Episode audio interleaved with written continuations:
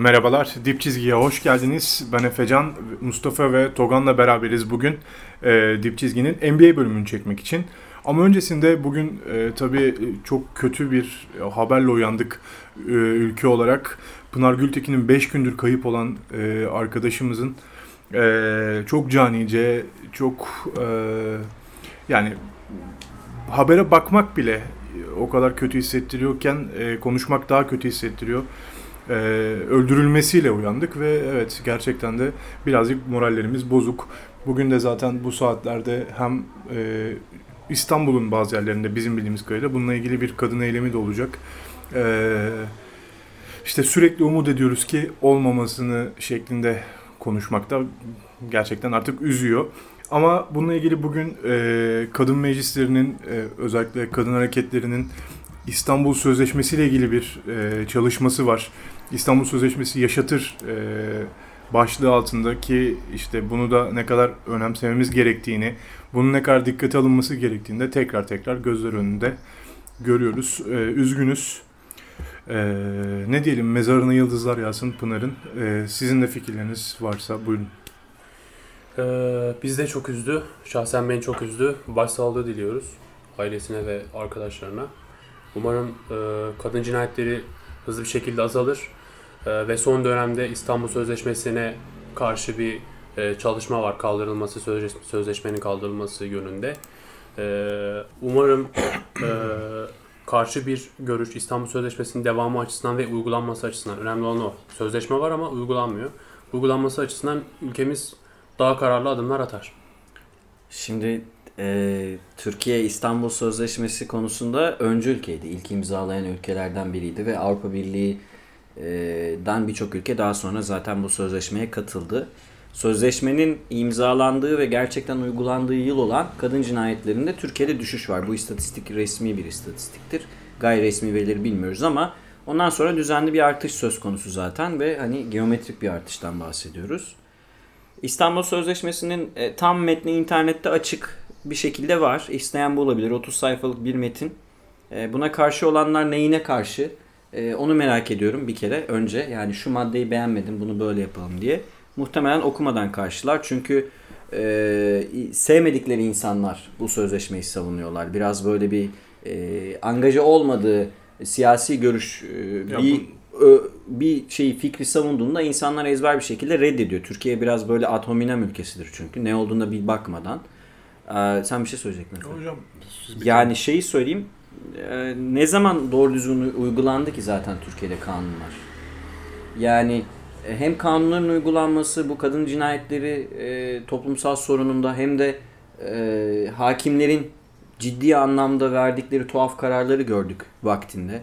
E, çözülemeyen bir sürü cinayet olduğunu da biliyoruz. Bir şekilde yani en azından resmi kayıtlarda çözülemedi geçiyor e, halkın çoğunluğunun e, gözünde ciddi anlamda adaleti yaralayıcı unsurlar bunlar zaten. Hani bir toplumda adalet sarsıldıysa o toplumun e, bireylerinin cebindeki para miktarının artması çok bir şey ifade etmiyor. Ayrıca şunu söylemek istiyorum.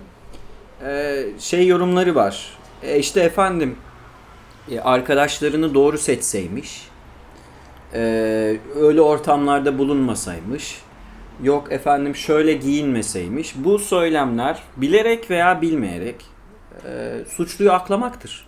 Bir de şey yani, yani bu zaten karşı olunan kesimin de fikri ve algısı bu. Hı hı. Hani sözleşmeye de veya işte bu tarz durumlara duyarsız kalabilen, çok normalmiş gibi hayatına devam edebilen kitlenin de zaten karşı olmasındaki ana e, fikir bu kadını e, kendinden daha aşağıda bir yerde konumlandırması ile ilgili böyle bir diyalog konusu. İşte bu da feodallikten, ataerkiden nereden kuruyorsanız kurabilirsiniz. Zaten e, bu zihniyet olduğu sürece bir kadının bizim toplumumuza ne kadar yaşamasının zor olduğu da gün geçtikçe ortaya daha daha çıkıyor. Ya şey söyleyeyim, e, benim niye başıma gelmiyorcular var ya Türkiye'de bir de e, bu hem erkek hem kadın.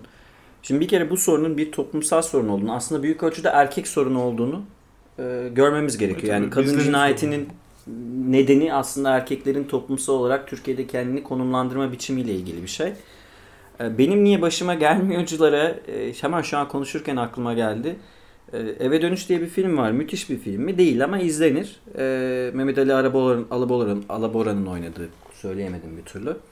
E, 80 darbesi döneminde geçen tam da böyle benim niye başıma gelmiyorcuların e, belki ders çıkarabileceği bir film olabilir. Yani e, ısrar ve inatla ölen insanların veya genel olarak mağdurların çünkü bu taciz olabilir, tecavüz olabilir, e, işte katledilme olabilir ya da başka bir türlü medyaya yansımayan sözlü şeyler olabilir. E, mobbinginden şeyine kadar bir sürü şey yaşanıyor.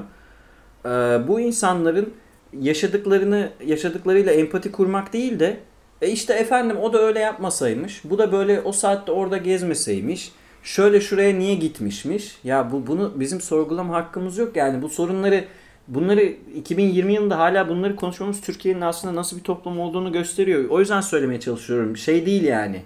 Ee, gelişmişlik böyle yerlerden ölçülüyor işte. Siz en az gelişmişiniz kadar gelişmiş ülkesinizdir. Ve bizim en az gelişmişimiz de yani e, mağara adamından hallice. Kusura bakmasın ama böyle bir gerçeklikte mevcut. Bu şey ya toplumsal açıdan bir türlü yani elimizden de bir şey gelmiyor. Böyle Ya izliyoruz. Bir de şey durumu ki. var yani bir erkek olarak bir şey söylemem çok daha mantıklı mı bilmiyorum yani. Bu Ha, bir de birazcık o var, böyle evet. bir durum yani. Evet bir de o var yani kadınlar gününde mesela ben e, derslerde şey yaparım e, birkaç bir şey söyleyip hani bugün en azından e, öğrenci arkadaşlara e, söz veriyorum deyip hani kadınların özellikle konuşmasını isterim. Ama ısrar ve inatla öyle erkeklerin ön plana çıktığı durum var. Belki biz burada böyle bilmiş bilmiş konuşurken de Erkek Ee, şey egemen. gibi şey gibi olabiliriz yani böyle e, herhangi bir kadın platformuna ilişkin bir tartışma olduğunda 5 tane erkek uzman evet, çıkıp evet. CNN Türk'te yorum yapıyor ya bir tane kadın yok içerisinde. Aslında böyle bir durum olabilir biraz da. Dip Yani. Kusura ekibi olarak biraz şey istedik. Bizim tabii ki işte dediğimiz gibi bu e, çok da doğru bir şey değil işte dediğimiz gibi erkek egemen bir toplumda böyle bir olayı böyle bir üzüntüyü erkeğin yorumlaması. Sadece üzüntümüzü belirtmek amacıyla birkaç bir şey söylemek istedik. Ağzınıza sağlık. Öyle e, dediğimiz gibi Pınar'ı da anıyoruz buradan. E, diyebilecek başka hiçbir şey yok. Yani sevenlerinin başı sağ olsun nur içinde yatsın arkadaşımız. Buradan da NBA gündemine geçiyorum yavaştan izninizle. Ee, 31 Temmuz'da başlayacak NBA. Ee, keskin bir geçiş oldu ama konularımız fazla. Ee, çok da bence içerik olarak dolu bir gün. Mustafa ve hocam da çok iyi hazırlandılar. Ben sadece eşlik edeceğim bugün öyle söyleyebilirim. Bir kere ESPN'in yaptığı en iyi yani şöyle Bubble'a yani Orlando'ya etki edebilecek en iyi 50 oyuncu listesini bir tartışacağız hep beraber. Sonra NBA ödüllerinden sonra LeBron'la ilgili birazcık bu playoff döneminde ne beklediğimizden, takımların X faktörlerinden ve sonrasında birazcık NBA'in politik magazinine bakacağız. Çünkü o da bayağı hareketli. ESPN'in en iyi 50 listesinden başlayalım Mustafa. Ee, sana döneceğim burada ee, ki çıktığını alıp gelmişsin mis gibi. Ee, biraz incelediğinde nasıl gördün? Sence gerçekten hakkaniyetli bir liste mi? Veya ESPN haber içeriğe girmek için haber mi yapmış? Ya şimdi şöyle bu hani e, en iyi 74 Aslında oyuncu. iki dediğin de doğru bu arada Efe ya. O, özür dilerim Yok. araya girdim de yani. Gündem yaratmayı ihtiyaçları var çünkü konu yok yani. Konu yok evet. Evet. Yani bu 74 oy- oyuncu işte GOAT tartışması, şimdiki bu e, 50 oyuncu tartışması e, bu tip konular aslında böyle e, uzar gider. Sabaha kadar konuşuruz. Herkesin bir fikri çıkar. E, ben şöyle başlayayım. Şimdi E ESPN bu listeyi normal sezon performansına göre mi yaptı? Benim ilk baştaki e, düşüncem buydu. Öyle değil ama. Öyle değil. Yani öyle değil. Zaten öyle olsaydı Conley bu listeye giremezdi. Ingram daha yukarıda olurdu. Zion son sıralarda son sıralarda yer alırdı. Hani gördüğümüz kadarıyla E ESPN e, bu 50 kişilik listeyi oluştururken şunu düşünmüş. Ee, kim daha fazla etki edebilir ve bireysel yetenek. Zaten predicting diyor yani geleceğe ilişkin bir İhtimaller denizinde Evet. kaybolmuş biraz ESPN. Ee, ESPN. Ondan sonra şöyle bazı sorunlarım var benim. Öncelikle Embiid bence çok yukarılarda, daha aşağılarda olmalıydı. Yani baktığımız Altıncı zaman sıra. Sıralamaya 6. sırada. Embiid bence daha aşağıda olmalıydı. Ee, Lillard, kardeşim Lillard daha ne yapsın yani? Şu Lillard'a artık bir değerini verin lütfen yani. Lillard 11. sırada olmamalı. Kesinlikle ilk 10'da olmalı. Ee, yani Embiid ile Lillard'ın sıralamasını bence değiştirebiliriz. Ben Lillard'ı Doncic'in önüne de koyuyorum. Ee, mutlaka ilk 10'a girmeli. Sonradan e, değerlendirirsek eğer hocam da değerlendirecek bunu da ben Hmm. birkaç bir şey söyleyeyim. Yani Lou Williams hani Bir Clippers'lı olarak bile ya bir yani. Clippers olarak söylüyorum bunu. Hani Lou Williams bu listeyi hazırlasa kendini bu sıralamaya koymaz. Bence Lou Williams 34 falan değil yani 48'de de 49'da ya da 47'de yer almalıydı diye düşünüyorum. Ee, genel baktığımız zaman ek yapacağım bir de sonuç olarak. Ee, ilk 50'de Boston'ın 5 tane oyuncusu var. Ee, bu biraz bu konuyu Yani tartışabiliriz. Daniel Tice da zorlayacak bir şey. Aynen. 51 falan? Boston'ın 5 oyuncusu var ilk 50'de. Ee, 50 artı 1 ya da 50 artı 2 yaparsak benim bu listede görmekten e, Yeni seçim sistemi mi bu? yani o yeni seçim sistemini de kaybediyoruz bu arada neyse. Ee, hani iki tane oyuncu alsam bir tane oyuncu alsam mutlaka Horford'la Josh Richardson'ı alırdım. Ee, bu benim düşüncem ve en büyük itirazım da tekrardan listeyle ilgili hocama bırakayım sözü. Ee, Jalen Brown'un 25. sırada olması beni çıldırttı. Yani listedeki en büyük fiyasko bana göre Jalen Brown'un 25. sırada olması. E, katılıyorum. Özellikle All-Star olmuş Brandon Ingram 47. sıradayken. Jalen Brown istatistiklerin ötesinde işler yapan bir oyuncu. Kritik faktör olabilir Boston için de. Jalen Brown henüz bir yıldız olarak bence o seviyede yani yıldız seviyesinde rüştünü ispat etmiş değil. Yani yıldızdan kastım sonuçta düzenli bir All-Star katkısı veremez Jalen Brown size. Faydalı oyuncu. Buna bir sözüm yok. Jalen Brown konusunda sana katılıyorum. Ben senin bütün dediklerine katılıyorum bu arada. Yani Jim Butler Lillard'ın niye önünde onu da anlamadım mesela. Jason Tatum'dan beklentilerin yüksek olduğunu görüyorum. 13. sıraya konmuş bir şekilde. Zaten Tatum, Hayward, Smart, Jalen Brown, e, Kemba falan bütün bunlar e, tamam yani şey ama yani Marcus Smart mesela e, Vucevic de arka arkaya. Şimdi Smart'ın oyuna etkisi var. Smart belli bir rolü oynar da. Şimdi Smart üzerine bir takım yapamazsınız ama Vucevic en azından takımı sizli ya Vucevic'in yaptığı şeyleri yapamayacak hücumda bazı özellikler var. Şimdi şimdi şunu diyebilirsin savunma hücumdan daha mı az kıymetli? Hayır değil ya elbette. Şu an NBA'nin en iyi e, ya 5 contender'ı ligin en iyi 5 savunma yapan takım aynı zamanda ama bu bir takım performansı olarak söylüyoruz. Şöyle örneklendireyim. MVP ödülümüz var. Yılın savunmacısı ödülümüz var ama yılın hücumcusu ödülümüz yok. Çünkü MVP yılın hücumcusuna veriliyor genelde. Dolayısıyla NBA'de bireysel anlamda hücum yetenekleri daha önemli. Yoksa benim Smart sevdiğim oyunculardan biri. Buna bir sözüm yok. Zion Williamson 23. sırada bence de işi yok. Yani Montrezl Harrell da 29'da çok böyle bilmiyorum mesela Ingram'la yeri değişse, Ingram ilk 30'a girse Fred Van Fleet'le birlikte Montrezl'i böyle 47-48'e koysak sanki daha mantıklı gibi gelecekti. Ben bir şey daha ekleyeyim. Al Horford eğer oyun etkisi olarak bakacaksak ve buna bir beklenti anketi gibi görüyorsak yani sezon performansına bakacaksak Kanli'nin işi yok. Kanli eksi zaten. Kanli takımı eksi yazdı bu sene. Real plus minus eksi. O zaman Al Horford'un da girmesi gerekiyor. Ve eğer beklenti olarak göreceksek e, o zaman Nurkic'ten de beklentiler yüksek. Abi Nurkic'te alın yani. Formda bir Nurkic. ilk 50 içindedir NBA'de. Ya da e, hani bu sene çok savunmada yattı da hani Hasan bile Hasan girmez. NBA'nin en iyi 50 oyuncusundan biri değil de böyle bir bu man, minvalde bir liste açıklıyorsanız girer. Josh Richardson ve Horford'u zaten sen söyledin. Ee, yani durum böyle. Lamarcus Aldridge sakat olduğu için yok. Hani bu, burada çok aslında eleştirecek çok şey var da e, NBA'in şey e, ESPN'in bu ben fanus demeyi tercih ediyorum. Balon diyorlar hani. Ben bence fanus daha uygun böyle kapalı bir alan gibi düşünelim. Fanus için yaptığı 50 liste, e, ilk 50 liste ciddi şekilde eleştiriye açık ya.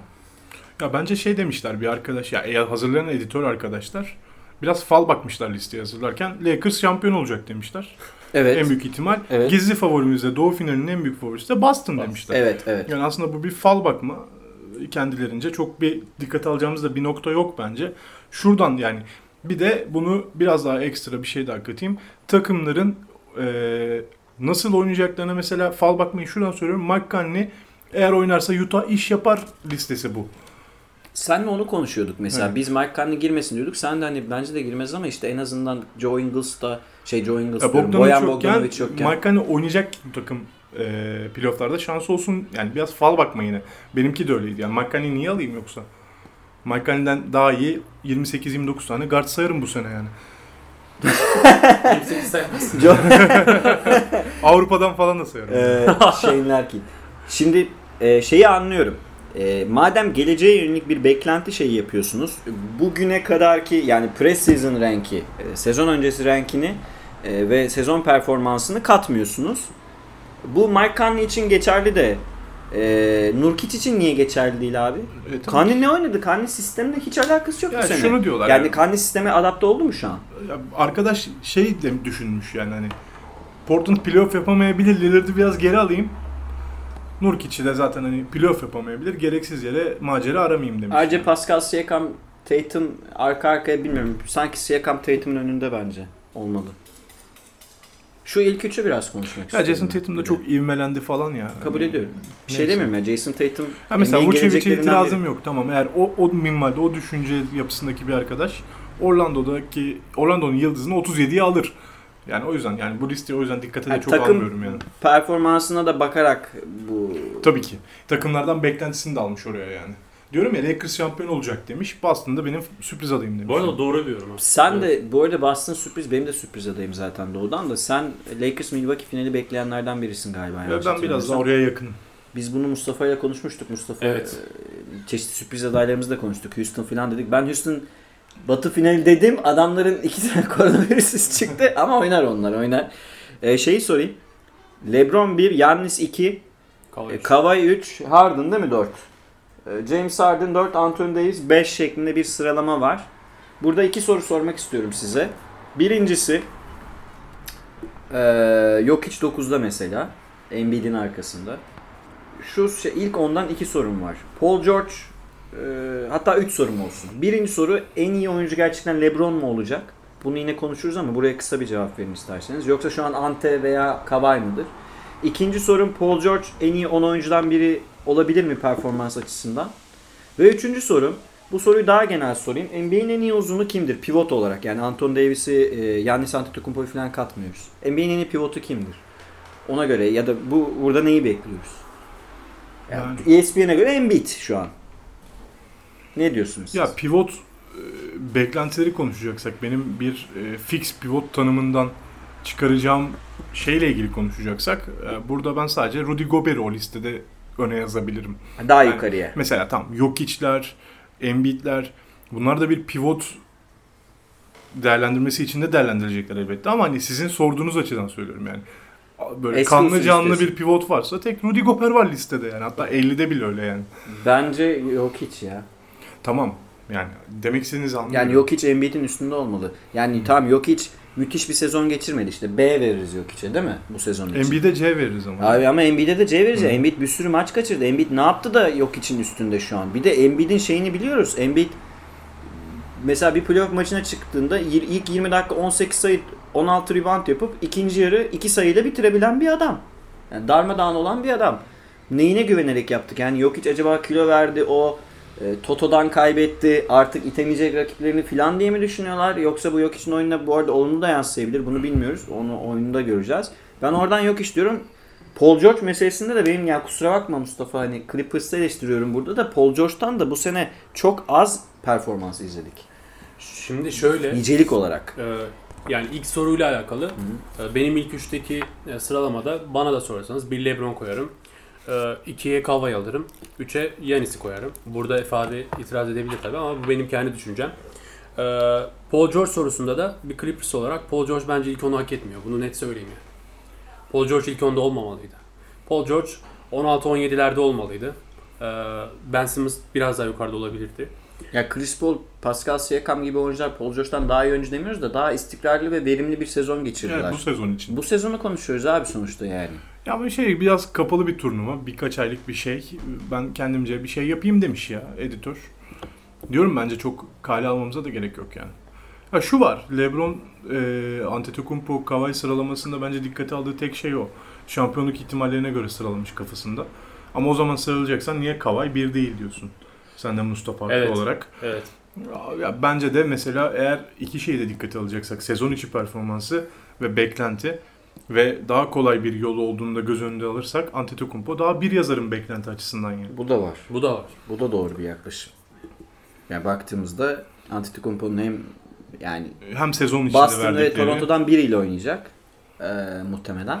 Yok hayır şey e, bir bahis yapacaksam kim daha iyi oynar Hı hı. ve işte topladığı bütün puanlar birinci çıkaracaksa LeBron'u mu alırım, Kawhi'yi mi alırım, Antetokounmpo'yu mu? Antetokounmpo'yu alırım. daha çok maç kazanma, daha iyi per- istatistik çıkarma vesaire. Yani bu hangi kafayla yazdığını da çok bilemediğimiz için ben de fal bakıyorum şu an liste yazılayan arkadaşla ilgili. Ama ben Antetokounmpo'yu yazardım herhalde onun kafasında olsam. Pivot konusunda doğru ama yani pivotta e, Rudy Gobert. Anladım, iyi eski pivot- tip- Evet eski tip Yani değerlendirirsek Eski Rudy Gobert. Rudy yani. Gobert de biraz arıza vermiş durumda. E, tuhaf tuhaf işler işte. yapıyor şu an. Hem Donovan Mitchell'le olan kavgası hem e, attığı abuk subuk e, sosyal medyadaki paylaşımları. Yani böyle e, kendisi çok e, bir bilim insanı olup da onları öyle yazıyor değil. Bayağı komplo teorisi kafasında hareket eden e, bir düşünce yapısının olduğunu biliyoruz Rudy Gobert'in. En son koronavirüs vakasındaki hareketleri bunu gösterdi zaten. Yani o sözler Rudy Gobert'in o sözleri söylemesi arkasında yani işte her şey bir perspektif, gerçek bu değil filan gibi sözleri söylemesi e, biraz böyle laf olsun, torba da olsun diye söylenmiş sözler gibi geliyor bana. Eski hareketlerine ve Rudy Gobert'in genel entelektüel kişiliğine bakarak bunu söylemeye Ya çalışıyorum. bir sene içindeki değişimi düşünsenize. Geçen sene All-Star alınmadığında ağlıyordu ve bütün herkes inanılmaz sempati duyuyordu Rudy Gobert'e. Evet şimdi Şimdi geçen zaten ben bayağı şey yani. 2-3 gün önce yani Utah'ın şeyini izledim e, idmanını. Gobert kendi başına tek başına çalışıyordu yani. Böyle takımdan biraz kopmuştu. Onu da bir belirteyim. Belki arkadaşlar da izlemiştir. Biz, bizi dinleyen arkadaşlar. Zaten Donovan Mitchell'le aralarındaki sorun çözülmedi. Uzun vadede takas söz konusu olabilir. Utah'a çok üzülüyorum ya. Yani bu Yani turnuvada Rudy Gobert'in e, transferi söz konusu olabilir. Ya Evet. da draft şeyi takası ya da Donovan Mitchell'in bir takası söz konusu olabilir açıkçası bakacağız. O zaman ESPN'e geçiyorum. Ee, Çöp liste. liste çöp hiç beğenmedik falan. Yani elbette de bir kere liste işi bunu söyleyeyim zordur bu listeyi Liste yapmak. Yani biz de yapsak 50 tane eleştiri gelir. Çok zor iş bu. Zor. yani. Zor. Mak'ta hakikaten bazı bayağı tuhaf işler var ama içeride. Biraz işte bence e, şey var. Öznel de bir liste yani birazcık. E tabii canım. Ee, NBA ödülleri konuşacağız. Şöyle, NBA ödüllerinin 11 Mart'taki duruma göre verileceğini, e, 11 Mart'ta kadarki performansların dikkate alınacağını, o günün ödüllerinin verileceği açıklandı. Ve biz de Dip Çizgi ekibi olarak 11 Mart'ta kimlere hangi ödülü veririz diye bir konuşacağız. Ee, hemen ben başlatayım. Şöyle başlatıyorum. En iyi 6. adam yani Six Man sizce kim olur 11 Mart'a göre? Ya şimdi Six Man konusunda bu adaylar çok tartışıyoruz bu arada. yani evet şimdi adaylar en güçlü 3 aday görünen iki tane Clippers'lı Evet. Harrell ve Lou bir de Dennis Schroeder. Ee, en çok Çok şükür ee, Sabonis yok bu listede artık ya. Ama Sabonis yani. Artık yok yani. yani. Sabonis ve Siakam'ın yükselişini görüyoruz yani o bench'in Evet. ilk 5 oyuncusu olarak devrildi. Yani bench'in bayrağını taşıyan ilk 5 oyuncusu onlar artık. Yani şimdi genelde Lou ve Harrell'a e, anket sonuçları çıkmış da benim oyum Schroeder'e. Gerçekten. Evet Schroeder'e benim oyum Schroeder'e. Çünkü Lou ve Harrell'ın e, yaptığı katkının takım performansını Hocam Almanları etkilemektense sever ya. Yani Schröder Schröder'i çok sevmiyorum bu arada yani. A- saçma sapan oyunu vardı Almanya milli takımında da şunu söylemeye çalışıyorum. Bu sene Schröder oyununu bayağı dönüştürdü, dö- dönüştürdü. Lou ve Harrell yanındaki oyuncuların e, katkılarıyla ve birlikte oynamanın avantajını kullanarak burada ikisi birlikte. Schröder'in durum biraz farklı. 3 kartlı yapıda oynuyor. Paul şey Chris Paul'un yanına çok iyi uyum gösterdi ve Chris Paul, Shea Gilgeous, Alexander artı Dennis Schröder üçlüsünü oynatmak hem koç açısından hem guardların açısından çok kolay iş değil. O yüzden biraz böyle değişik diğer tahminlerim hep genele yakın olacak da burada Schröder. Ee, ben söyleyeyim yani. Ben Harrell'ı bu arada 6. adam olarak görmüyorum. Yani biz Clippers'ta Harrell'ı zorunluluktan 6. adam gibi oynatıyoruz. Aslında 7. adam. Ee, bana göre ben bu ödülü versem Lou Williams'a verirdim. Yani tartışmasız bir şekilde ki e, hocamla e, Crawford konusunda çok tartışıyoruz. Ben genel anlamda en iyi 5 oyuncudan biri olduğunu söylüyorum. Yani 6. adam sıralamasında Crawford'un. Hocam ona e, çöp diyor Crawford'a. Ama ben bu listede Lou Williams'a verirdim alt- en iyi 6. adam olarak. Ki büyük ihtimal bence o olacak. Şimdi arkadaşlar şimdi bir dakika sayın moderatör izin, Sataşma var. izin istiyorum. hocam. Sataşma var. Ee, şimdi en iyi 6. adamlar Telefonu için bir, kapatıp gidebilir miyiz? en iyi, en iyi 6. adamlar için ilk 10 listesi yapmadım ama Jamal Crawford'un oyununun takıma zarar veren bir oyun olduğunu düşünüyorum ben. Yani şey e, istatistik olarak oralarda olabilir de ben takıma faydası açısından bunu hep e, incelemeye çalıştım. O yüzden Crawford'ın New York döneminden beri takımlarına zarar veren hem de açık açık zarar veren bir oyuncu olduğunu düşünüyorum. Ta Steve Francis'le mi yeniden oynadı tam hatırlamıyorum ama e, Crawford yorumu böyle. Bir de Havlicek'in, e, Manu Ginobili'nin falan olduğu yerlerde Crawford'un pek adı geçmez. Bir de abi şunu söyleyeceğim. İlk 5 dedim zaten. Ya yani bu yeter abi Lou Williams ödülü Lou Williams şey ha, ödülü Lou Williams'a verelim. Bir sonraki sene o almak istemiyorsa gitsin onun evinden geri alalım Ama yani. Sabonis olsaydı Sabonis'e verecektik yani. Ama Sabonis, Sabonis bu sene artık öyle bir şey yok. Olsaydı diyorum zaten. Yo yine Lou'ya verir. Yine? Lou'ya verecekti oğlum sürekli Lou alıyor Geçen zaten. Lou. Ezber yani gazeteciler ezber veriyor. Rudy yani. Gobert, Depoy, Sixman, Lou. Lou. Bu. Ben yine Lou'ya veriyorum. Sen Bir de arkadaşlar bir şey daha söyleyeyim. Burada böyle bilmiş bilmiş konuşan Mustafa Duman her geldiğinde dolaptaki bütün biraların bitiriyor kendisi sağ olsun. Geliyor burada böyle konuşup konuşup gidiyor. yok yok şaka yapıyorum. Kendisi e, getiriyor içiyoruz. Hatta Bu üçlü içinden falan. bakacaksak e, ben Herald'a Bence veririm. ama yani Ben Herald'a veririm. Herald'a mı veriyorsun? Herald'a veririm. Yani biz dediğin ekip onu ilk 5 oyuncusu olarak kabul ediyor olabilir ama e, Six-Man kurallarında, Six-Man mevzuatında Herald hala, hala 6. adam. Ve o yüzden de Herald alabilir Yani yani. şimdi Bir zaten değişiklik olsun diye Herald'a veriyorum. Yoksa Lou alır da başka güçlü aday yok ki. Kim olacak ki? Derrick Rose mu olacak? olamaz. Başka da yok zaten yani. Bu ödülü gerçekten hak ettiğini düşünebileceğimiz başka yok açıkçası. Benim şöyle düşünüyorum ve gelmiyor aklıma. Sen 3 tane farklı fikir çıktı. İyi güzel hadi bakalım. Montrezl Harrell'a veriyor. Sen ilk 5 sayıyorsun onu gerçi ama. Ama değil mevzuata Tamam güzel. göre. Güzel. Mevzuata göre değil ama ihtiyacı anladım. Mevzuata göre hukukçu konuşalım burada. burada hukuk konuşuyor. Mevzuattan Oğlum ama- Lou da bu yüzden almıyor mu ödülü yıllardır? Lou da ilk 6. adamdan o zaman çıkaralım. Ben de öyle görmüyorum çünkü bayağı ikinci beşin gardı falan ne diyeyim yani. Ama Lou 6. adam tanımlamasına çok net bir şekilde uyuyor. Oğlum pivot diye öyle geliyor sana şu an Herald. Bu guard severlik işte uzunlar hep çöp olarak görüyor. Shaquille O'Neal'i buraya getirelim. GOAT tartışması içinde niye uzun yoklar? Efecan şeyi soracaktım ya sana bak aklıma geldi. Sen kıymetli evrak hukukunu aldın değil mi? Aldım hocam. E, şey hocadan mı aldın? Neydi? Hmm. E, Engin diye isim geliyor ya. Hocanın Ee, adı. e, Hocanın bizim bir meşhur Ergün- hocamız. Ergün Ergün, Tuna. hocamız vardı arkadaşlar bizim. Sınav notları Bostancı Kadıköy otobüs gibi yani böyle 2, 4, 8. Ben de 25 almıştım. Ama hoca iyi öğretiyordu İyi bak. Hoca hakkını iyi veriyordu. E, mevzuat konusuna hakimsin ya güzel. Sağ olun güzel. hocam. Hukuk okuması yapmışsın son dönemde. Biraz ben. mecbur yaptım yani. Mecbur evet. Hukuk okuması yapılmış. Ee, o zaman 3 ikinci- farklı oy çıktı. ikinci ödülümüze geçelim. Ee, Most Improved Player yani en çok gelişme kaydeden oyuncu. Ben öne çıkanları söyleyeyim yine size. Tabii. Burası en e, çok mücadelenin olduğu alan olabilir arkadaşlar. E, Bam Adebayo, Brandon Ingram, e, ikinci yıl olmasına rağmen Luka Doncic, e, Devonte Graham ve hatta Pascal Siakam dahi tartışmanın içerisinde. Yani böyle bir beşli e, en yoğun mücadelenin olduğu alan diyebilirim.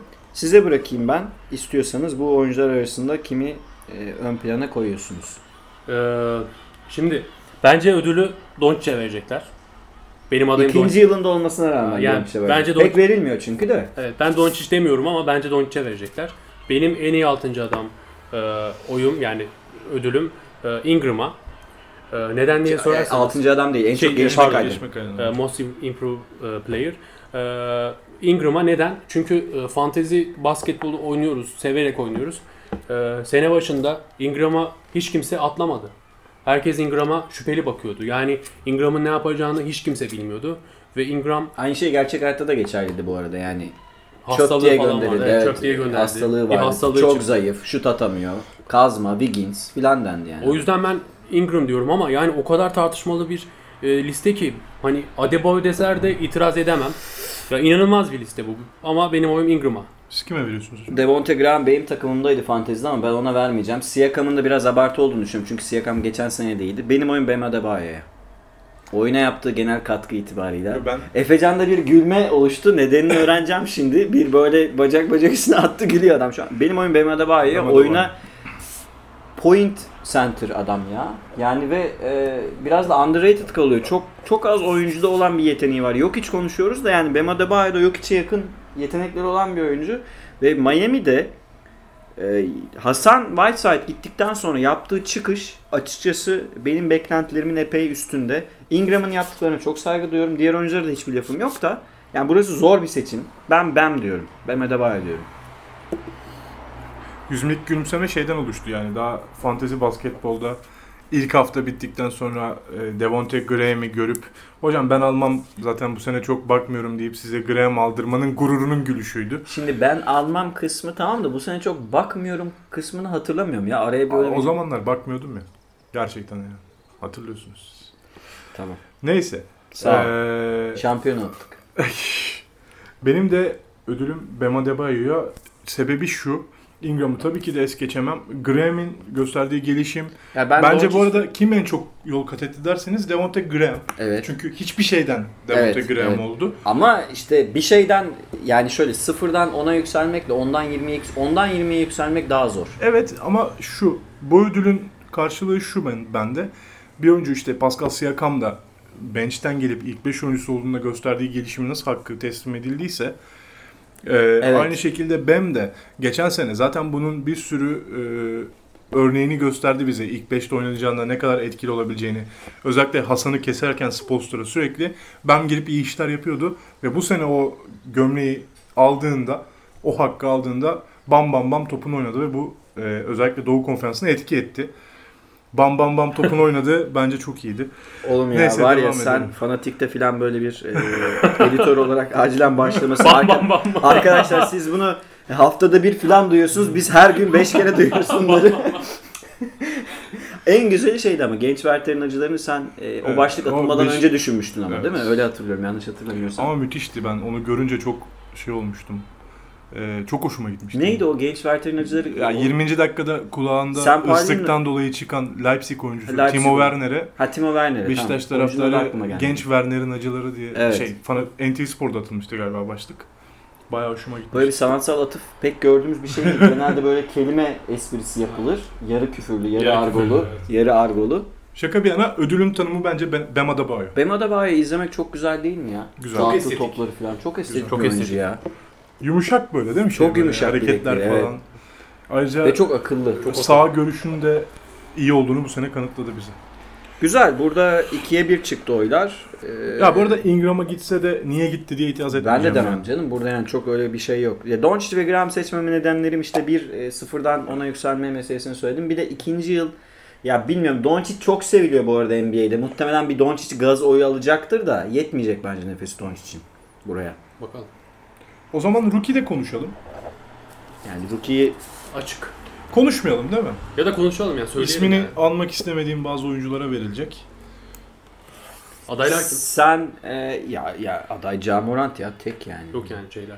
Yani Nan, e, Zion, Chris Nunn. Brandon Clark Kendrick aşağı yukarı Nunn. öne çıkan oyuncular. Sen Kendrick Nunn, gazeteci olsa var Kendrick Nunn'a basardı oyu. Ben eee veririm ya. Camorant'a mecbur veririm yani. Ama yani şey değil bu ödülü... Ama bu bir şey rekabet yoktu ki. Adam rekabet tek başına yarıştı yani. Rekabet Bildiğin yok şey. yani.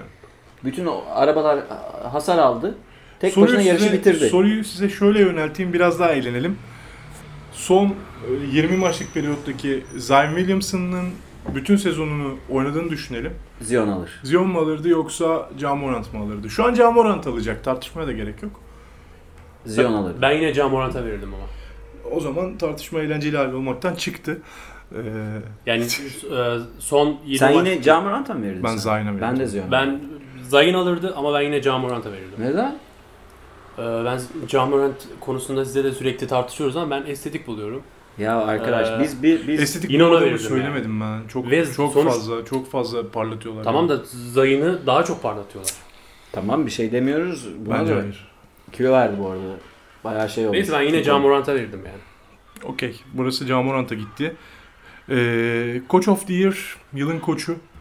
Burası da tartışmanın olduğu yerlerden biri. Her ne kadar e, en çok gelişme kaydeden oyuncu tartışması kadar olmasa da e, yani iki tane bayağı güçlü aday var burada. Nick Nurse, Toronto koçu, Billy Donovan, Oklahoma koçu. ikisi de olağanüstü işler yaptı. Ve tabii ki ligin en iyi takımının koçu olarak e, Budenholzer. Ben bir de Spoelstra ile Budenholzer ekliyorum. her sene var değil mi listede? ya? Budenholzer her sene var da bir de böyle şey e, Budenholzer'ın bu sene alması biraz şey olur.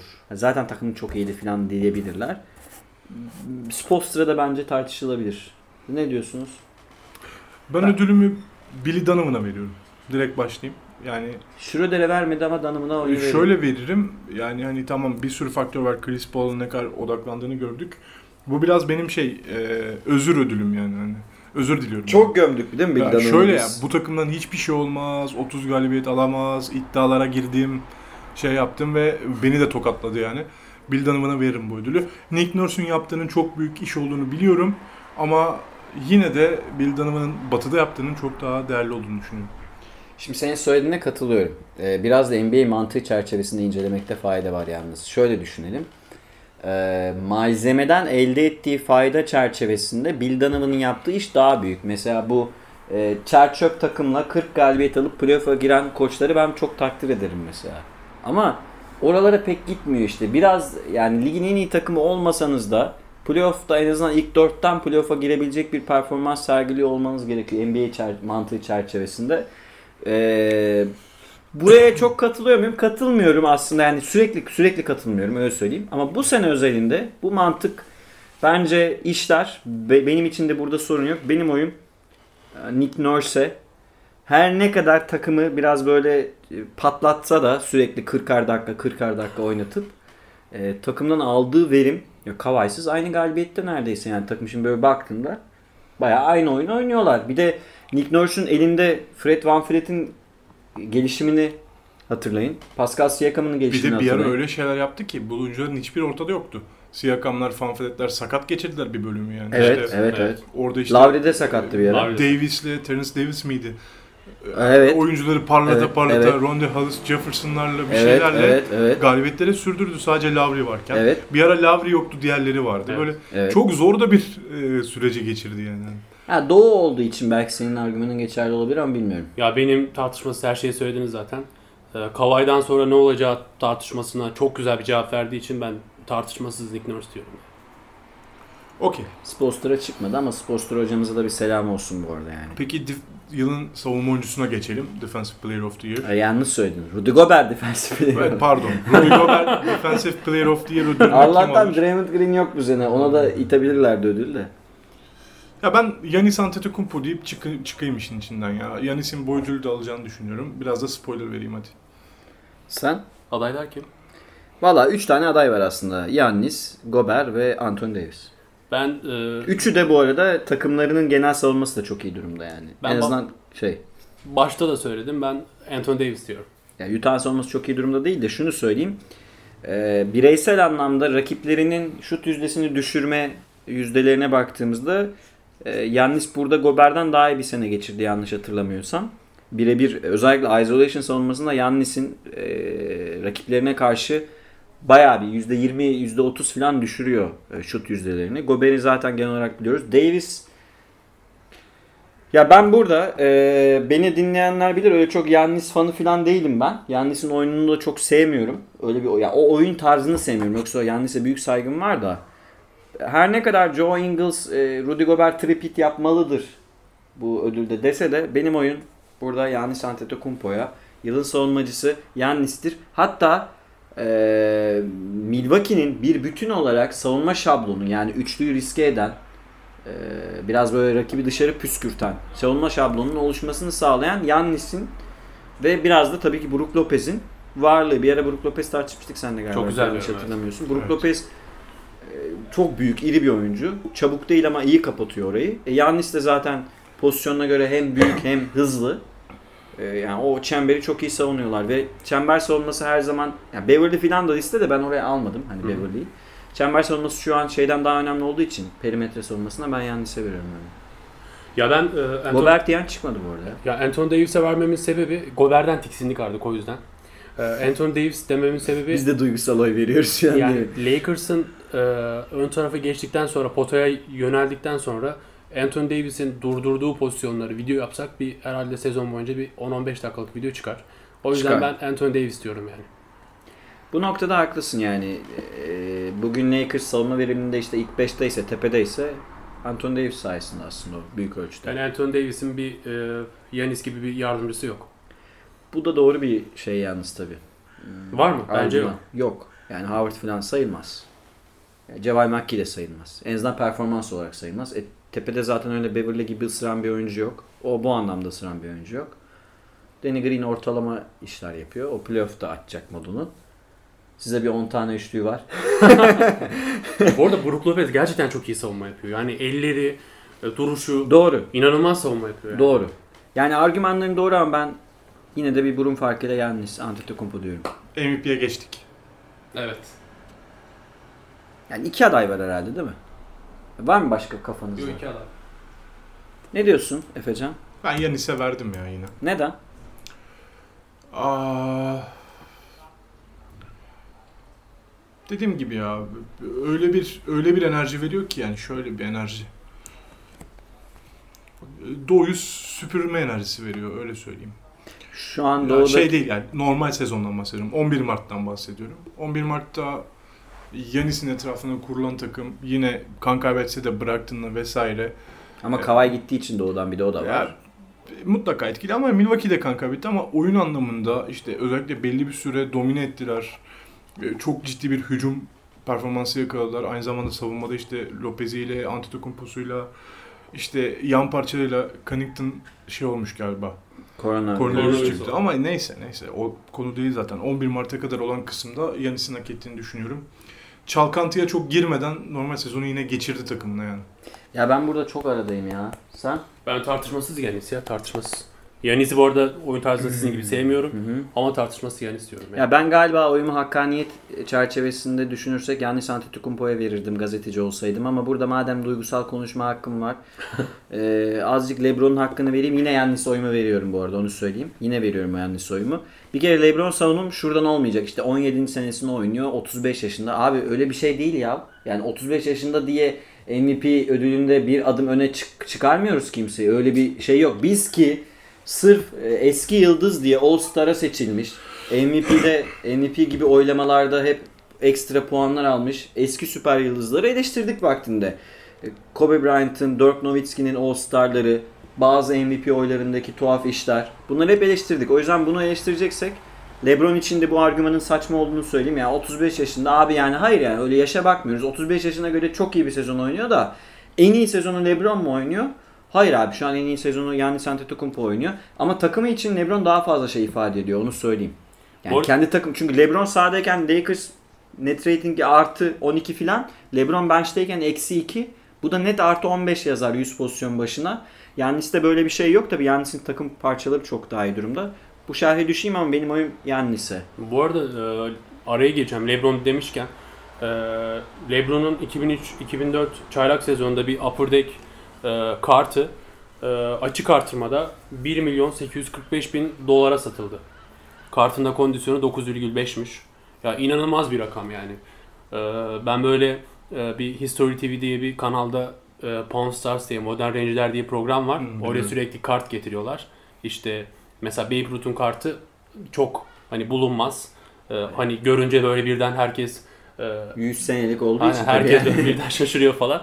Hani oralarda da böyle çok hani 150 200 bin 300 bin dolarları gördüm ama hani 1 milyon 845 bin dolar inanılmaz Neredeyse bir rakam. 2 yani. milyon dolara satılıyor. İnanılmaz bir rakam. Onu da belirtelim bir söyleyelim yani. Ben de senin Facebook'tan lise fotoğrafını buldum. Facebook'um yok bu arada arkadaşlar. Onu saklıyorum. 50 sene sonra belki 12 dolara satabilirim. Basketbolcu Mustafa Duman'ın kartı. Zaten konumuz da LeBron olacaktı. Bundan sonraki LeBron'dan ne bekliyoruz aslında playoff'ta? Şimdi yoğun bir medya ilgisi var LeBron'a ve Lakers'ın şampiyon olacağına dair bir hype yaratılmış durumda.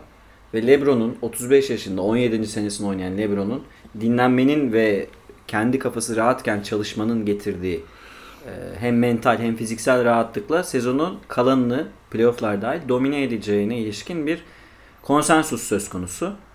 E, Buna ben e, aslında ben de buraya yakınım. Bunu söyleyeyim.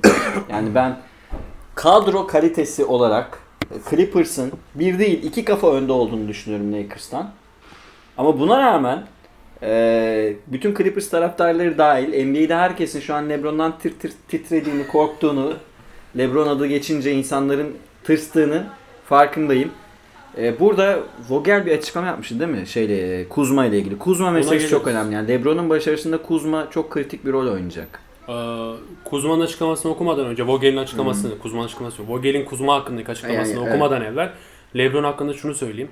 Ee, bir Clippers taraftarı olarak sabah da idmanı izledim LeBron'un idmanını. Yani e, korkuyor muyum? Evet. gerçekten böyle titir titriyoruz ama ya kusura bakmasın e, krala bu sene geçit yok. Yani e, o efsaneyi yıkacağız. Ha eğer de LeBron şampiyon olursa büyük ihtimalle artık NBA'de GOAT tartışması yapılmaz. Yani Jordan mı LeBron Bir dakika. tartışması Şeye yani. eee, kaçıncı şu saniyeyi bir not alayım da podcast'te. Bu saniyede e, kayda girdiğimizde kayıtlarda Ya dursun söyleyeyim, arşiv Le- bilgisi olarak LeBron Mustafa Duman'ın sözleri. LeBron bu çöp kadroyla şampiyon olursa gerçekten söylüyorum. Çünkü Kuzma flu ne olacağı belli değil. Yani Danny Green'le Rondo sakatlandı. yani Rondo sakatlandı. İşte Caruso ile Cotwell Pop'la falan şampiyon J.R. Smith geldi. J.R. Smith gibi bir ne olacağı belli olmayan adam geldi. Bu kadroyla sakatlanırsa, gerçi şampiyon olursa net söylüyorum GOAT tartışması biter. LeBron James e, GOAT olur. Michael Jordan tartışması artık yapılmaz. Düşüncem bu yönde. E, Vogel, Vogel'in açıklamasına da gelir, ge- e, gelince bildiğiniz gibi Lakers'ın en kilit oyuncusu Kuzma. Vogel Kuzma hakkında şu sözleri ifade etti. Tabii ki çok daha iyi olabilir. O genç bir oyuncu ama şu anda ortaya çok şey koyuyor. Zor bir çıkmazda. Çünkü onun akranı olan süper yıldız, yıldızları olmayan takımlarda bulunan meslektaşlarının birçoğu daha büyük roller alıyor ve kesinlikle o da bunu üstlenebilecek bir oyuncu. Ancak onun bu takımdaki rolü farklı olacak. Kendisi kazanmaya yönelik basketbol oynamaya katkıda bulunmanın yollarını bularak büyük bir kabul görmüş ve bu konuda büyük bir tavır sergilemiş durumda. Yani kısaca şunu söylüyor. Kuzma'nın üstlendiği pozisyon ona skorunun dışında savunma, rebound gibi konularda daha gelişme yaşaması açısından yardımcı oldu. Aslında ben bu yoruma biraz katılıyorum. Çünkü Clippers maçında 10 tane rebound aldı kritik. Ee, yani Clippers'ı yenme konusunda Kuzma'nın orada katkısı büyüktü. Yani açıklaması bu yöndeydi. Siz ne düşünüyorsunuz bu açıklama konusunda? Valla Vogel biraz da iyi niyetinden mecbur ne yapsın malzemesi bu. Kuzma'nın yapması gerekeni söylemiş aslında. Bizim sene başından beri söylediğimiz Lakers'ın şampiyonluk şansı e, Kuzma'nın vereceği savunma katkısıyla belli olacak. Çünkü takımın diğer parçalarının aşağı yukarı ne yapacağını biliyoruz. Ben Kuzma'nın yine söyleyeceğim yine kayıtlara geçsin. Öyle o kadar iyi bir oyuncu olduğunu düşünmüyorum. Ama biraz iyi oynarsa yani Vogel'in kafasındaki savunma şablonuna uyar ve rebound katkısı verirse özellikle ve mesela Paul George da eşleşse diyelim iyi işler çıkarırsa eee, yani LeBron'un bir tane daha yüzük takmasını sağlayabilir. Tabii Clippers'ı geçmekle bitmiyor iş. Daha öbür taraftan gelecek takım da var. Hani sanki direkt şampiyon olmuş gibi bir anlam çıkmaz batıdan da. Ama o e, enerjiyle ben hani LeBron batıyı geçerse kupayı alır gibi geliyor bana. Burası böyle. Bir de şeyi söyleyeyim bu e, yani LeBron'un önce şunu sorayım. Şu söyle daha doğrusu soruyu sonraya saklayayım. LeBron ya da Anthony Davis'ten herhangi biri bu kadrodan çıksa Lakers kaçıncı sırada bitirir Batı'yı? Çok uzağa gitmeyelim ya. Playoff yapamaz geçen seneki gibi. Ee, soruyu tersten soralım. Paul George ya da Kawhi'den biri çıksa Clippers kaçıncı sırada bitirir? Çok uzağa gitmeyelim. Geçen seneki gibi playoff yapar. Playoff yapar. Aynen. Yani daha da yukarıda bitirir. Daha da yukarıda bitirir. Hatta Evet. ilk 5 falan yapabilir. Kalite farkı bu. Ki yani e, Tobias Harris gittikten sonra da e, yaptığımız şey ortada. Yani Clippers'ın performansı ortada. Tamam. Orada sonuç olarak e, şey de vardı.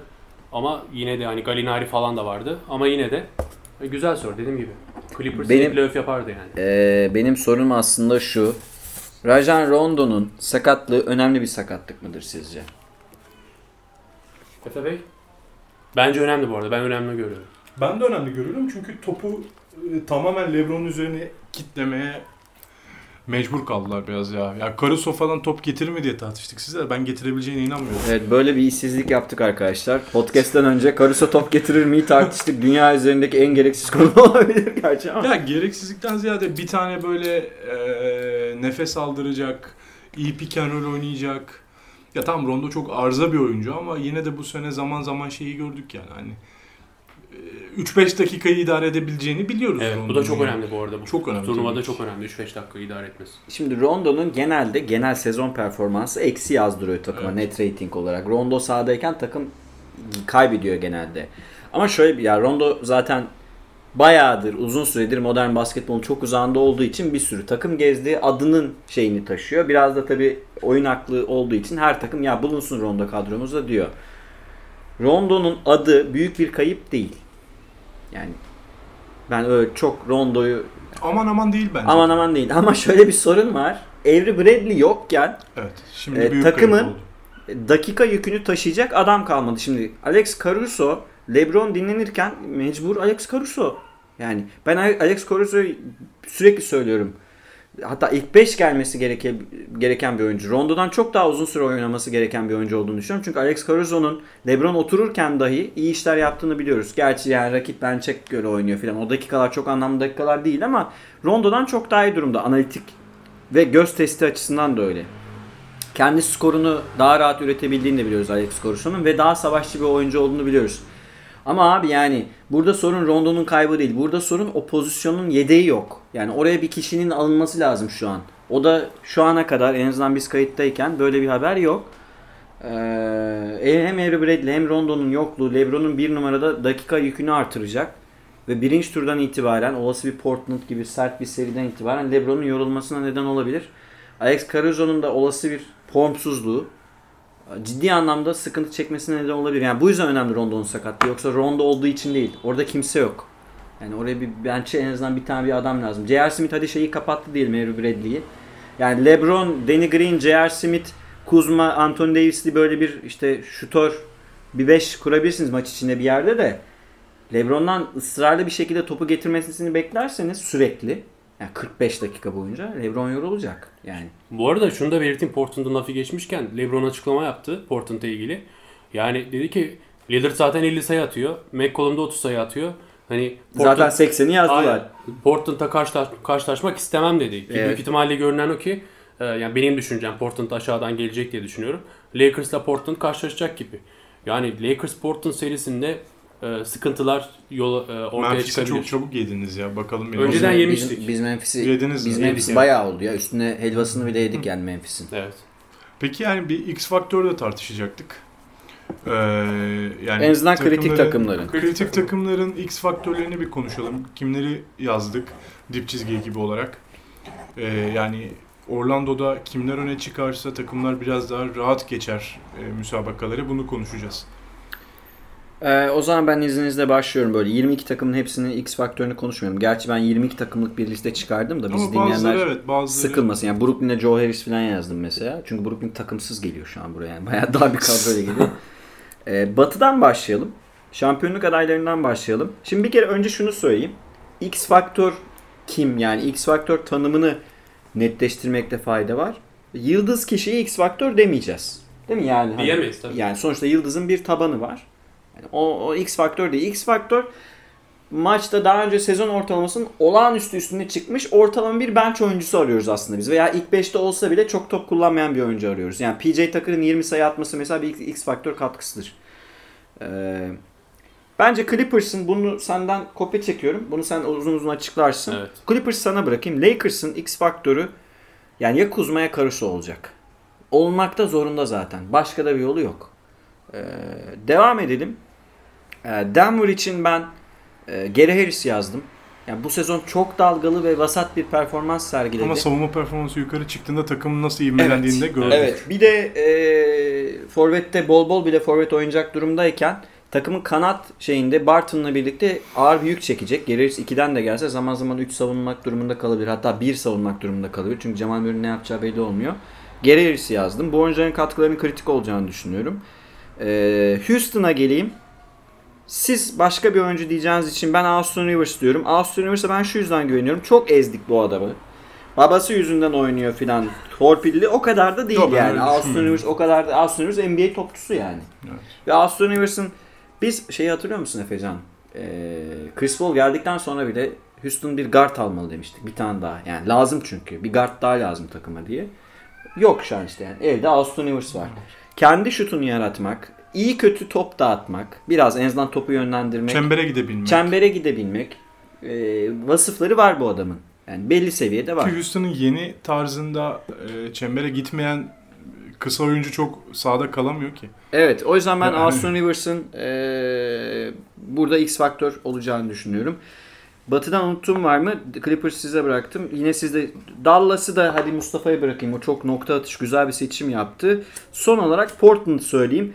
Portland, e, Trevor Ariza yokken tamam Hasan var, Nurkic var, CJ var, şey var, e, Lillard var da abi Zach Collins yani orada 4 numarada muhtemelen ilk 5 gelecek. Sakatlık vesaire olmazsa Zach Collins'in katkısını çok e, kritik görüyorum. Batı'da e, öne çıkan takımlar arasında Utah almadım listeye. Utah'da alacaksam Jordan Clarkson derim. Şimdi e, ben başlayayım mı? E, Clippers konusunda Clippers'la başlarsak benim X faktörüm kesinlikle Marcus Morris. Yani bu arada Clippers'ta X faktör sayısını çoğaltabiliriz. Tabii canım bir takım sürü var. yani. Evet. Louis, Louis bile yazabilirsin. Evet. Yani Louis biz hani yarı yıldız sayıyoruz. Yani Marcus Morris'in e, katkısı e, inanılmaz derecede önemli olacak çünkü savunma anlamında süre alacak. Eğer e, hani savunmada biraz düşer bir de hücumda katkı veremezse ki e, son Lakers maçında çok kötü oynamıştı ve biz o maçı kaybettik. Anında düştük. Marcus Morris net bir şekilde X faktör. E, ondan sonra şeye gelirsek eğer Houston'a gelirsek Houston konusunda benim X faktörüm Covington. X faktör Covington görüyorum. E, Los Angeles Lakers hakkında konuşursak Niye Covington görüyorsun? Onu da biraz açsan ya. Savunma cephesinden de bir şeyler bekliyorsun sen. Yani olası bir e, eşleşmede LeBron'u savunmak belki. Kava'yı savunmak belki. Bilmiyorum. Hatta Ya- Anthony Davis'in karşısında Aynen. durmak. Çünkü 5 numarada PJ Tucker'la birlikte dönüş. Anthony Davis'i e, omuzlamak zorunda kalabilir.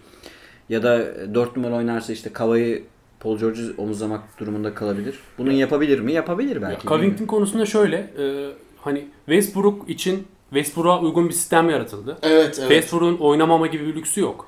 Harden'ın zaten ne olduğunu biliyoruz. Eğer hani e, Covington 3. adam olarak e, savunmada iyi işler yaparsa e, Houston'ın gerçekten hani batı finaline çıktığını çok rahat bir şekilde görebiliriz. O yüzden X faktörüm Covington. Ama hani PJ Tucker'da sayılabilir. Kimse niye saydın demez. E, Ya Dallas'a gelirsem Dallas'ta X faktör kesinlikle Finney Smith. E, bunu seb- dememin sebebi de şu özellikle. Şimdi olası bir Clippers eşleşmesinde Kava'yı kim savunacak? Değil mi? Finney Smith savunacak. O yüzden Finney Smith'e kolay gelsin. Yani gerçekten kolay gelsin yani. İşi zor. Ee, onu söyleyeyim. Yalnız İlyas Salman gibi güldüm ha. Ondan sonra başka kim kaldı? Ya Batı'yı yaptık sayılır. Sen Batı'yı yaptık, Caruso evet. Kuzma arasında birini seçmek zorunda kalsan kimi seçersin? Ee, ya Caruso seçerim yani. Tamam Caruso'yu seviyoruz bu arada. Bizim grup Caruso'yu seviyor. Evet evet. Ama cevap Kuzma. Cevap, Cevap Kuzma. Kuzma, evet. Cevap Kuzma. Tamam. Peki senin bunlara eklemek istediğin bir şey var mı? Mesela Denver'dan başka bir oyuncu. Yok ya Will Barton sayılamayacağı için geri Harris sayayım. Will Barton çünkü artık X faktör sayamayız o takımda. Net bir skor yükü çekiyor çünkü. Mesela Seth Curry falan olabilir mi? Gerçi ilk 5'ten gelecek Seth Curry de. Ee, Dallas'ta. Yok Finney Smith yani biz burada bayağı e, güzel ya fena bir seçim yapmadık. Doğu'ya geçelim. Peki Ee, Batı'da X faktöre ihtiyacı olmayan takım var mı? Zaten her şeyin çalıştığı. Mesela ben Marcus Morris'i diye, diyeceğime e, Clippers'ın ihtiyacı yok demeyi daha doğru buluyorum ya. Ha, valla Faktörlerin çalışması Doğru lazım zaten. bence ihtiyacı olacak. Ya şöyle doğru bir yorum ama gerçekten son Lakers maçında Marcus Morris'in kötü oynamasıyla Çok nasıl çok bir sıkıntıya kaçırdı. düştük? Muazzam bir sıkıntıya düştük. Vazgeçemiyoruz da savunmada. Bu sefer hücumda performans düşünce Clippers birden yok oluyor. O yüzden Marcus Morris bu konuda bence X faktör. Yani Kuzma'nın dediğin doğru. 4, Anthony Davis'in 5 gibi oynadığı bir Porzingis'i yapıda. falan da herhalde Marcus Morris savunacak eğer eşleşirseniz. Montrez savunamaz. Evet. Oralara kadar çıkamaz çünkü. Marcus savunacak. Mecbur. Zubac da savunamaz. Marcus Morris savunacak. Herhalde Kawhi ve Paul George da Porzingis'in Ona da kolaylık versin. değil. Allah ya. Şeyi de merak ediyorum. Yok zaten ben bunu konuştuk biz Mustafa ile. Carlisle Hoca ile eşleşmek istemem yani. Ben istiyorum Finney Smith. Abi ya vallahi hakikaten Carlisle Hoca ile eşleşeceğime Tamam da- hamallık yaparım. Gerçekten daha kolay. Tamam da ya Toronto ya da Portland görünüyor. Ben Toronto değil oğlum. Toronto şey Toronto tarafta. diyorum ya e, Dallas ya Portland görünüyor. Hı hı. Ben Portland'dan Portland'dansa Dallas isterim çünkü e, hücumdaki avantaj açısından. Öyle Hiç düşünüyorum. Doncic'i ezeriz diyor. E, Ezeriz ya. Vay arkadaş. Doğuya geçelim o zaman hocam. Yani Doğu'da aslında e, bilmiyorum Indiana'yı konuşmaya gerek var mı? Şey geliyor gerçi. Oladipo'nun da ne yaptığı belli değil ama. Bir Indiana- oynayacağım, bir oynamayacağım. Ya aslında Doğu'nun favorileri belli ya.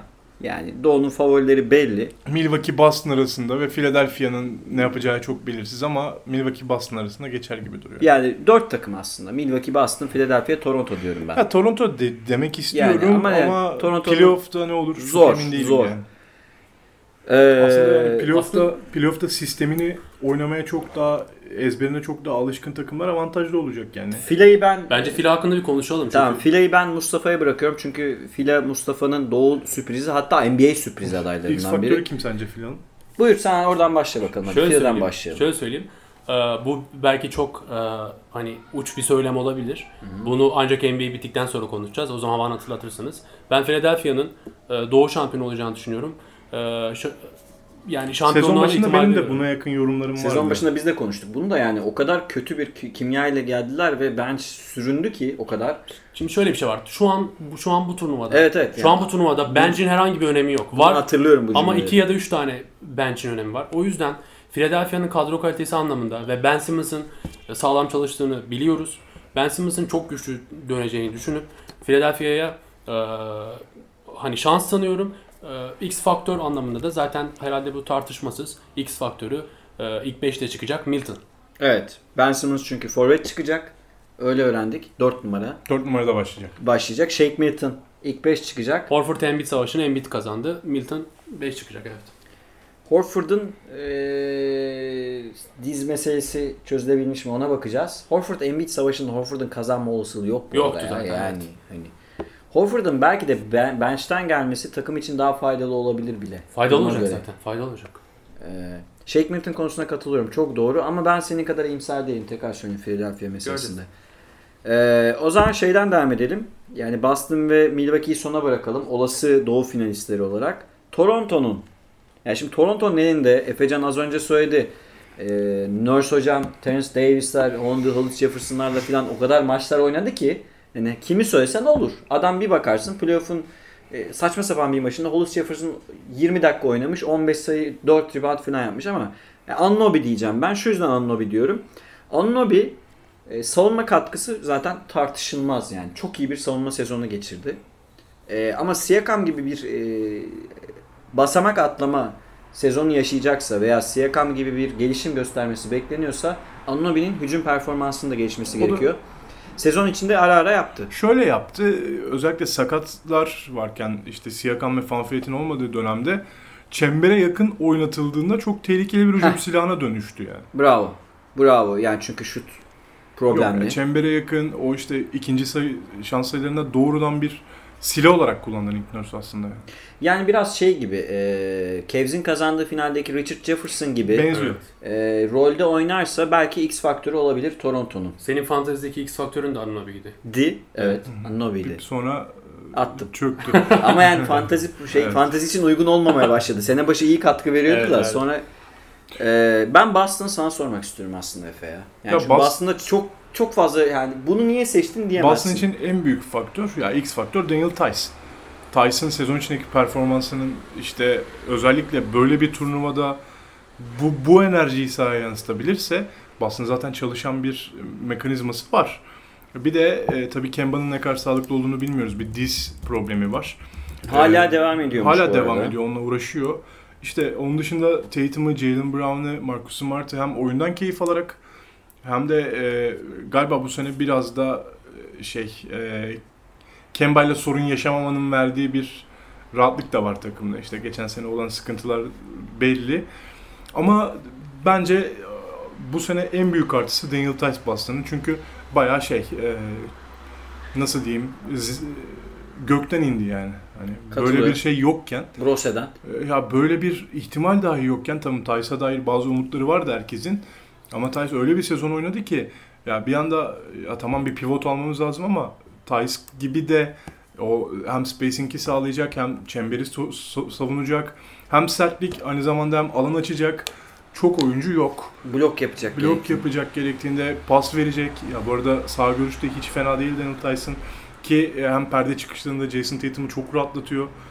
Hem Jalen Brown'u rahatlatıyor falan. Hem işte bir- birçok etkili X faktör olarak net yazarım ben. E, ki bence doğudaki en büyük X faktörlerden biri karşılaştırıldığında en azından bu sezon yaptıkları Anunoby'leri falan da katıyorum elbette ama e, Daniel Tyson sürekli o yüksek tempoda o verimi vermesi demek Milwaukee'yi yenebilme ihtimalinin artması demek. Onu da konuşalım.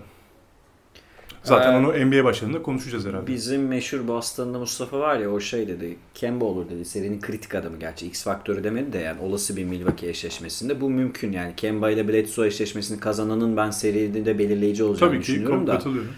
Ee, şöyle. E, Tice seçimin güzel bir seçim. Ben Gordon Hayward diyecektim. Yani belki oyununu bir ileri bir adım ileri atar diye. Çünkü henüz yani eski yıldız şu an öyle bir yıldızlık performansını görmüyoruz. Yani ama niye smart demiyorsun da diyebilirsin. Ama Buna geçen hiç- seneki o takım eksiltme huyu da yok Gordon Yok o kadar ya. da değil yani. Top oynuyor yani. Oynuyor evet yani. Eksi yazdırmıyor takıma da. Şöyle bir gerçeklik de var. Boston'ın en uzun e, yani Boston, Daniel Tice, Jason Tatum, Jalen Brown, Marcus Smart, Gordon Hayward gibi bir beşle sahadayken 2-0-5 oluyor takımın en uzunu. Evet. Orada o katkıyı yapacak oyuncu senin dediğin gibi mecburen Daniel Tice kalıyor. Olmak zorunda. Olmak zorunda yani Daniel Tice'ın Brook Lopez'leri, Yannis Antetokounmpo'ları göğüslemesi gerekiyor. İşte o yüzden Steven Adams tam Boston oyuncusu diyorduk biz size hatırlarsanız sezon ortasında. Bir tane böyle Yannis'i Ya durduracak işte bir bir türlü oyuncu. baktılar ama almak da istemediler. Eğer alamadılar. bir tane öyle oyuncu alsalardı ben daha çok güvenirdim. Şu an çok kısa kalıyorlar. Hele mesela fileye karşı. Ne Filanın, yapacak fileye karşı? ya filanın en kısası Boston'ın en uzunuyla eşleşebilecek Evet. durumda. Ya filanın ya Boston'ın başka Ama burada da özellikleri var. başka yetenek setleri, coaching yetenek setleri de giriyor biraz. Gösterdi zaten de. Ayrıca yani şeyin Jason Tatum'un özellikle sol forvetten attığı şutların Evet. e, ne kadar NBA yüzdesinin ortalamasının üstünde Jason olduğunu biliyoruz. Tatum'un bıraktığı yer e, yani of. Tice güzel seçim. Yani ben ama Hayward ya da Smart derdim. Ama sen seni dinledikten sonra sana hak veriyorum. Ben de Daniel Tice olarak oyumu değiştiriyorum. Ya Daniel bir, bir Tice'ın- takımı ya özellikle Doğu'da e, final oynayıp finalde maç kazanacaksa Daniel Tyson e, Doğu'nun en iyi 3 pivotu içinde olması lazım performans olarak yani. Evet ya oyuna etki olarak, Evet, istatistik olarak istatistik olmasa da göğüslemesi lazım. yani. Katılıyorum. Ee, yani biz severiz bu arada. Euroleague'den çok sevdiğimiz bir oyuncudur. Tabii. Atletizmini falan Euroleague'den giden herkesi seviyoruz. Tabii Euro yani. bizim evladımız. Ee, böyle şey, memleketlimiz gibi şey yapıyoruz. Hiç de memleket uyum yok bu arada ama neyse yani. Son Milwaukee Bucks'a gelelim.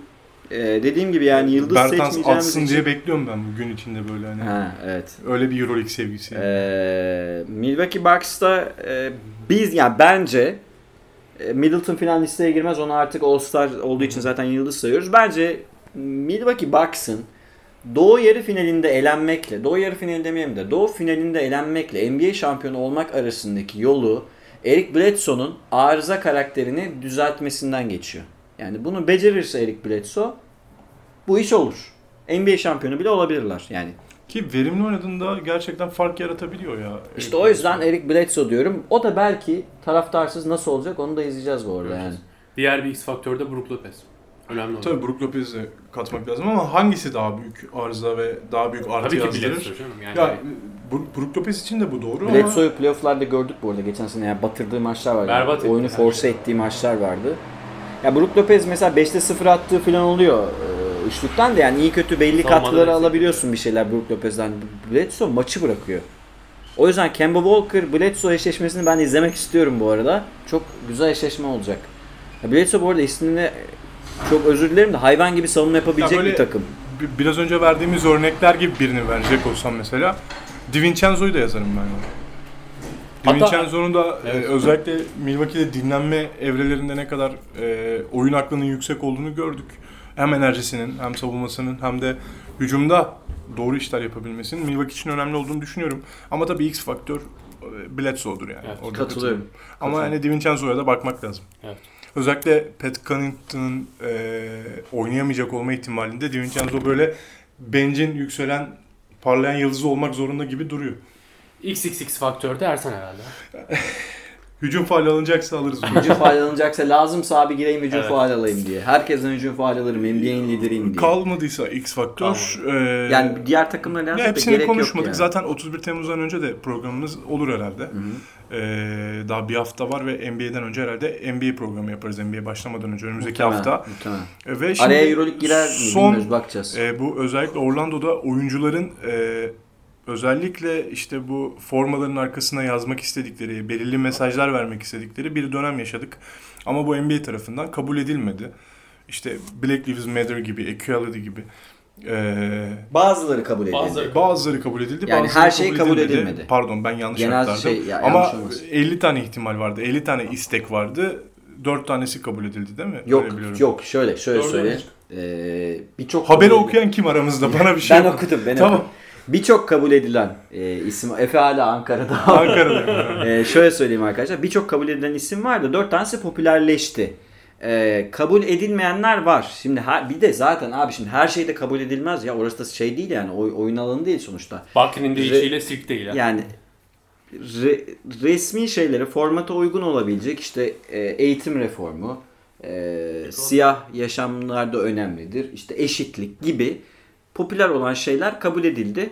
Mesela Jim Butler'ın boş çıkmak istiyorum yani Evet, isimsiz şey çıkmak yazmak istiyorum reddedildi. Veya böyle fantastik şeyler üretenler oldu. Onların bir kısmı reddedildi ama genelde böyle baktığınızda liste çok iyi bir liste yani. Bundan da birini beğenmiyorsan daha neyini ne istiyorsun diyen olabilir. Şimdi bir tane önce çok değişik bir şey istemişti. Unuttum onu. Keşke aklıma gelseydi. Neyse. Ee, ama mesela LeBron, Anthony Davis şey çıkacak. Kendi isimleriyle Kendi isimleri. çıkacak. NBA bu konuda aslında esnek davrandı. Yani bayağı bir liste al bunlardan birini seç dedi. E, Zaten NBA son e, yapılan testte Orlando fanusu içerisinde hiç pozitif koronavirüs Bulunmuyor. üç- Vakası yok. Hepsinde eksi Bulunmuyor şu an. Toplam bugüne kadar çıkanlar da %10 civarında. Bu %10 yüksek bir oran da bunu e, sıfırlamak yolunda ciddi yani sıfırlama hedefinde ciddi yol aldılar. süreci, tedavi sürecindeler işte. Tabii yani. tabii tabii. Yani Harden ve Westbrook gibi oyuncular zaten bir şey olmayacağını biliyoruz. Ayı onlar. Onlara hiçbir şey olmaz. NBA oyuncularına bir şey olmaz zaten yani beslenmelerini, Ya bağışıklık sistemleri Evet, falan da çok güçlü güçlü. muhtemelen. Ya olmasın zaten canım hani. Ama, Ama en azından diğerine bulaşmasın. Koronavirüs e, yenene kadar yani Tabii ki. negatif çıkana kadar bir zaman bekleyecekler. Yetişecek mi belli değil mesela Westbrook Harden. Evet. Özellikle mes- Westbrook mesela oynayacağım hazırım diyor ama e, belirli bir e, ko- koşullarında e, özellikle testlerinde negatif çıkması gerekiyor üst üste. Ya ben şeyleri dinledim mesela bu e, oyuncularla ilişkin e, deneyimler nasıl? Yani Rondo şey attı ya burası nasıl oda falan diye. Yannis de yazdı benim Yunanistan'daki odam bile daha küçüktü evimdi yani. Şımarıklığın lüzumu yok diye. Evet. Valla oyuncu odaları gayet güzel odam. Ne istiyorsunuz yani neyini beğenmediniz ben anlamış değilim. Onu geçtim. Bir de şey e, aslında orayı biraz geniş bir yaşam alanı olarak düşünmekte fayda var. Mesela berber dükkanı açılmış. Evet, orada açıldı. gazeteciler falan da var. Herkes için zor bir deneyim ya. Oyuncular da kendilerini böyle kral olarak, olarak görüyorlar da orada da bir sürü insan çalışıyor. Sizden başka insanlar da yaşıyor. Ve bence NBA süreci gayet iyi yönetiyor ya. Yani Evet.